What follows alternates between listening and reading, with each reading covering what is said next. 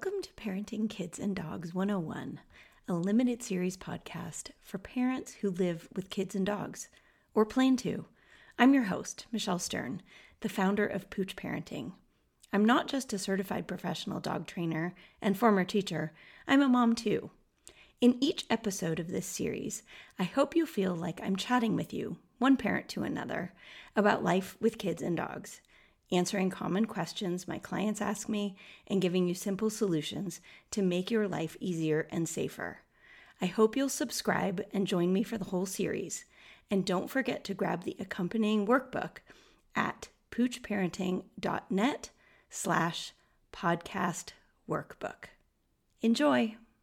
In episode six, I am talking about gentle parenting and how this strategy applies to both kids and dogs.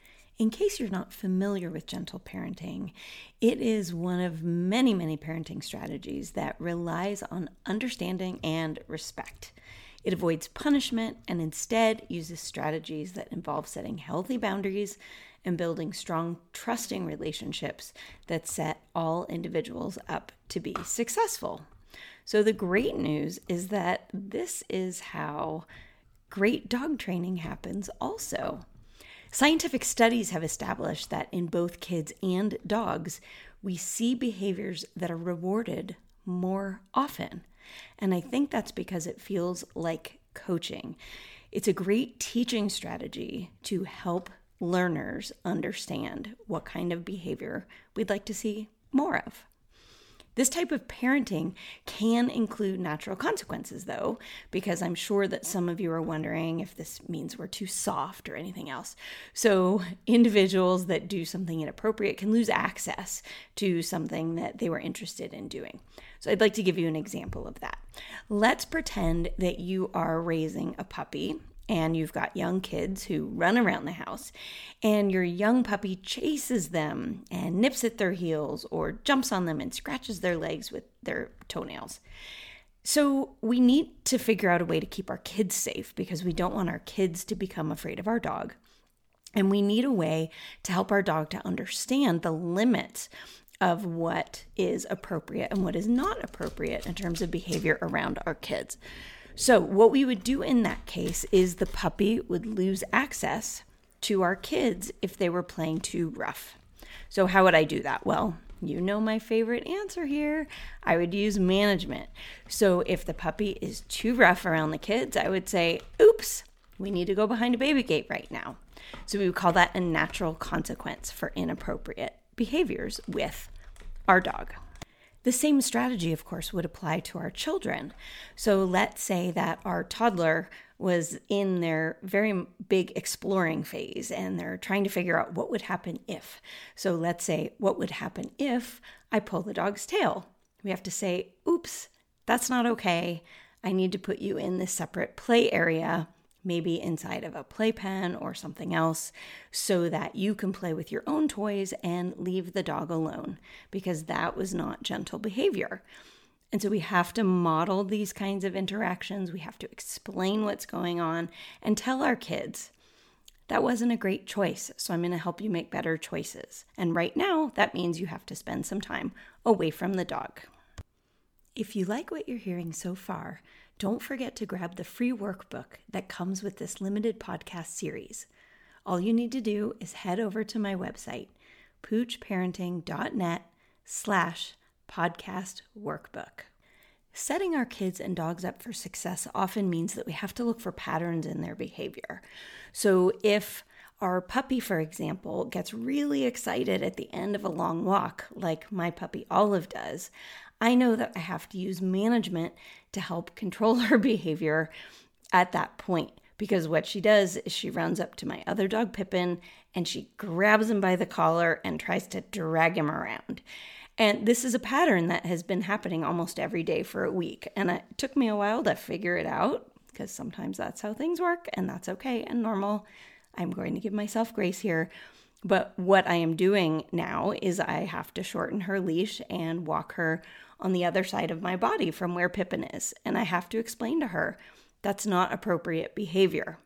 Now, on the other hand, there are other times where they can run and play and wrestle and they can play rough with each other. That's a very normal, developmentally appropriate thing to do.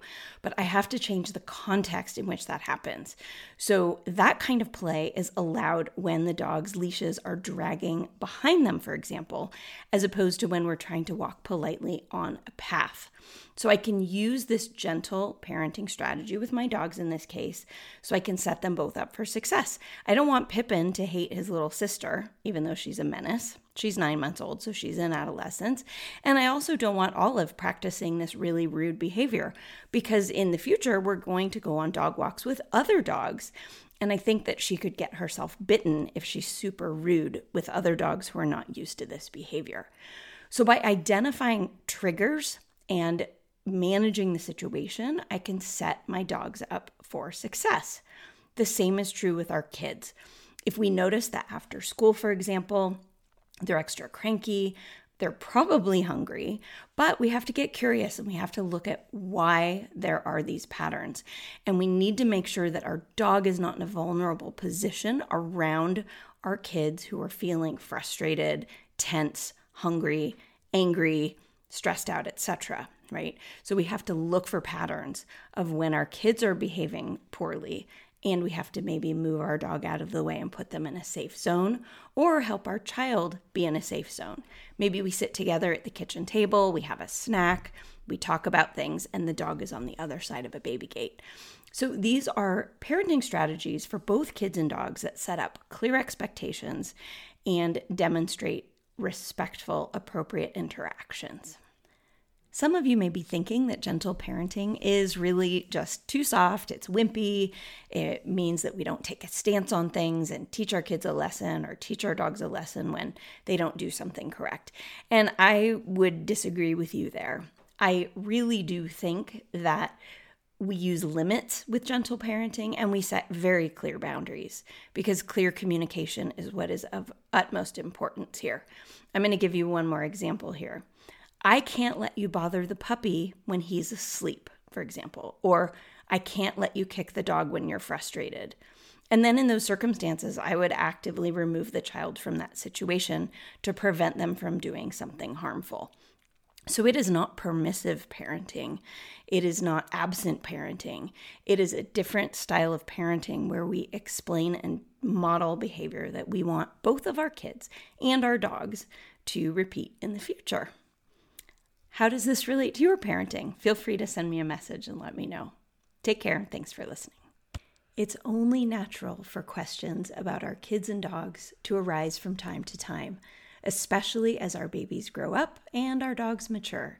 And if I'm being honest, it's not really worth asking for free advice from friends or even online because you can't rely on the accuracy of the feedback you're getting. If you'd like to learn more about the Pooch Parenting Society, where I offer practical life and science based tips and strategies, ongoing support, and a safe place to share, head on over to safekidsanddogs.com. From one parent to another, I see you, and I promise that you're not alone. Thanks for listening.